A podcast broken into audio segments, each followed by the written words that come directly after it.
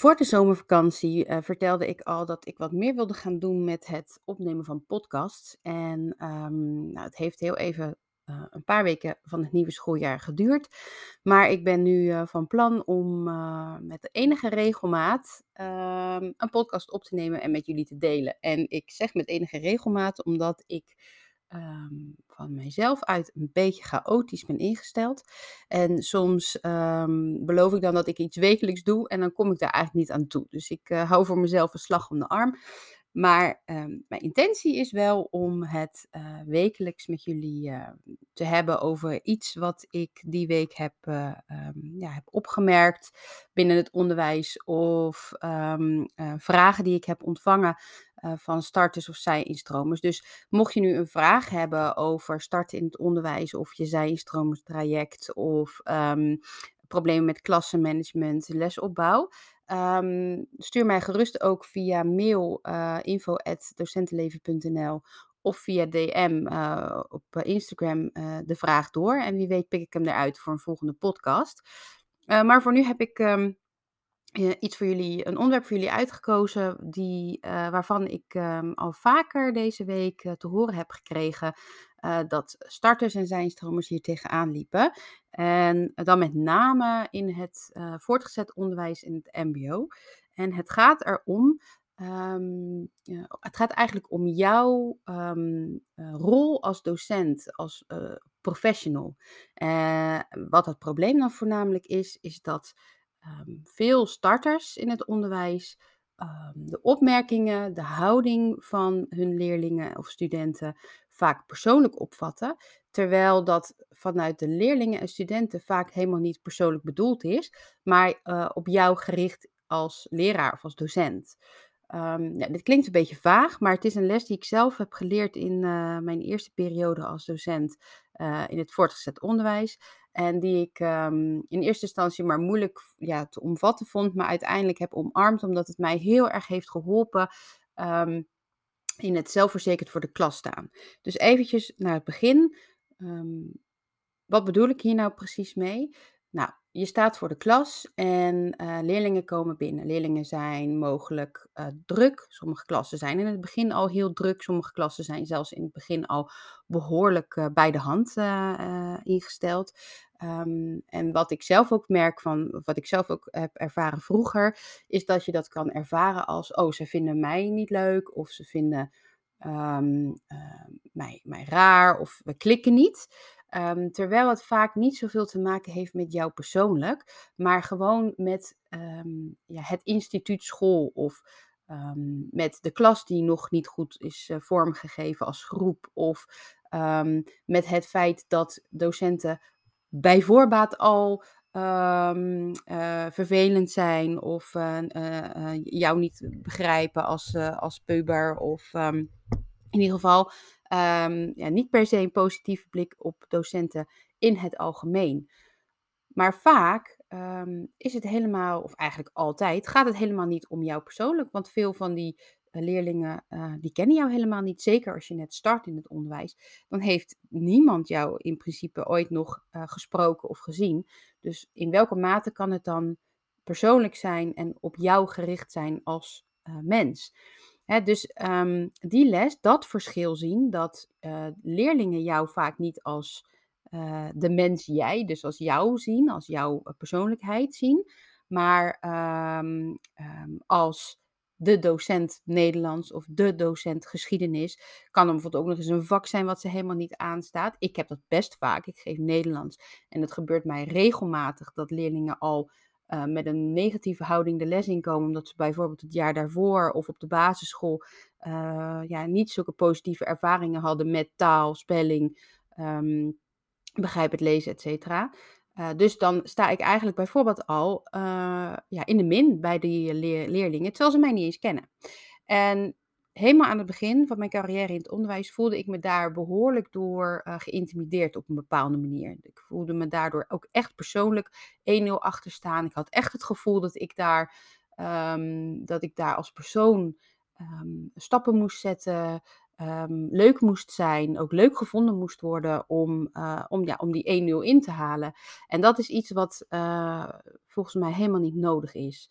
ehm, leerlingen uh, zien jou, zeker aan het begin van een schooljaar, zeker als ze jou nog nooit hebben gezien, helemaal niet als de persoon die je bent, maar ze zien jou als de docent van dat specifieke vak. En dat vak kan ze wel of niet aanstaan.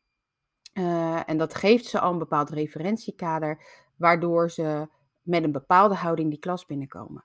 Dat kan ook al te maken hebben met het feit dat de groep waarin ze geplaatst zijn bijvoorbeeld niet de groep is waarin ze wilden uh, zitten. Bijvoorbeeld hun vrienden zitten in een hele andere klas, maar ze zijn mogelijk bewust of onbewust uit elkaar gehaald of gehouden. Uh, of ze hebben het jaar hiervoor op een school gezeten uh, waar ze het helemaal niet naar hun zin hadden. Dus hun referentiekader rondom school op zich is al vrij negatief, waardoor ze het helemaal niet leuk vinden om naar school te gaan. Dus dat zijn um, eerder de abstracte begrippen zoals de school, de docent, het vak, maar eigenlijk nooit jij als persoon.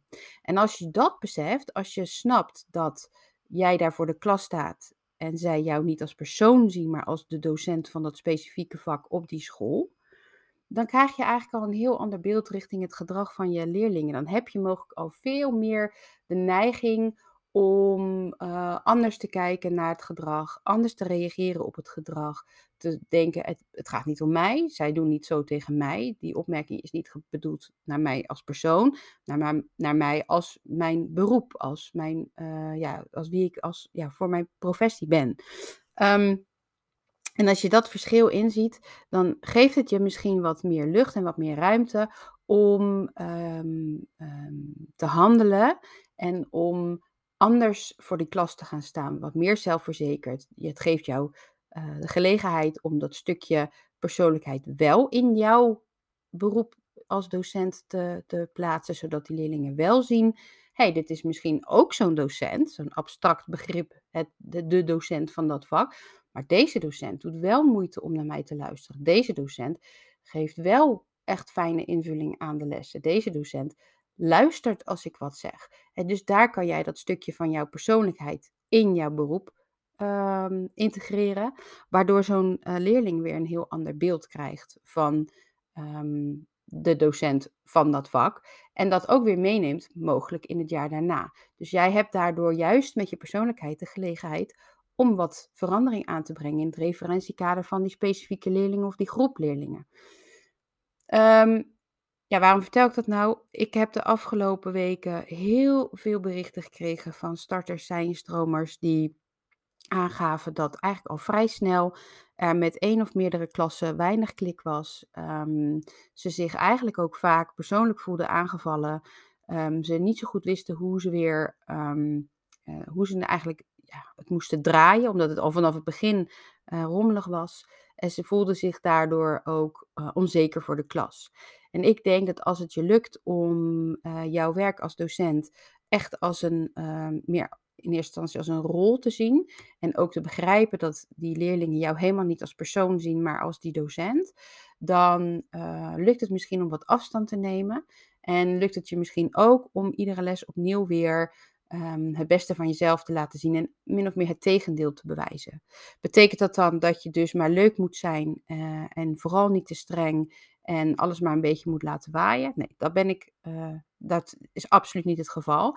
Uh, daarover zal ik ook later nog wat meer vertellen. En ik heb daar ook op mijn blog um, het een en ander ook over geschreven. Hè, dat juist streng beginnen in het begin vaak, of in het begin van het schooljaar vaak um, um, meer zoden aan de dijk zet dan wanneer je het later in het jaar allemaal weer moet lijmen.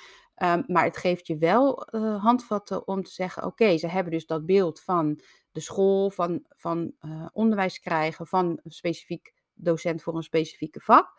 Um, maar ik kan daar enige uh, nuance in aanbrengen, doordat ik kan laten zien dat ik het vak wel leuk kan brengen, of wel interessant kan brengen, of wel luister naar hun behoeften.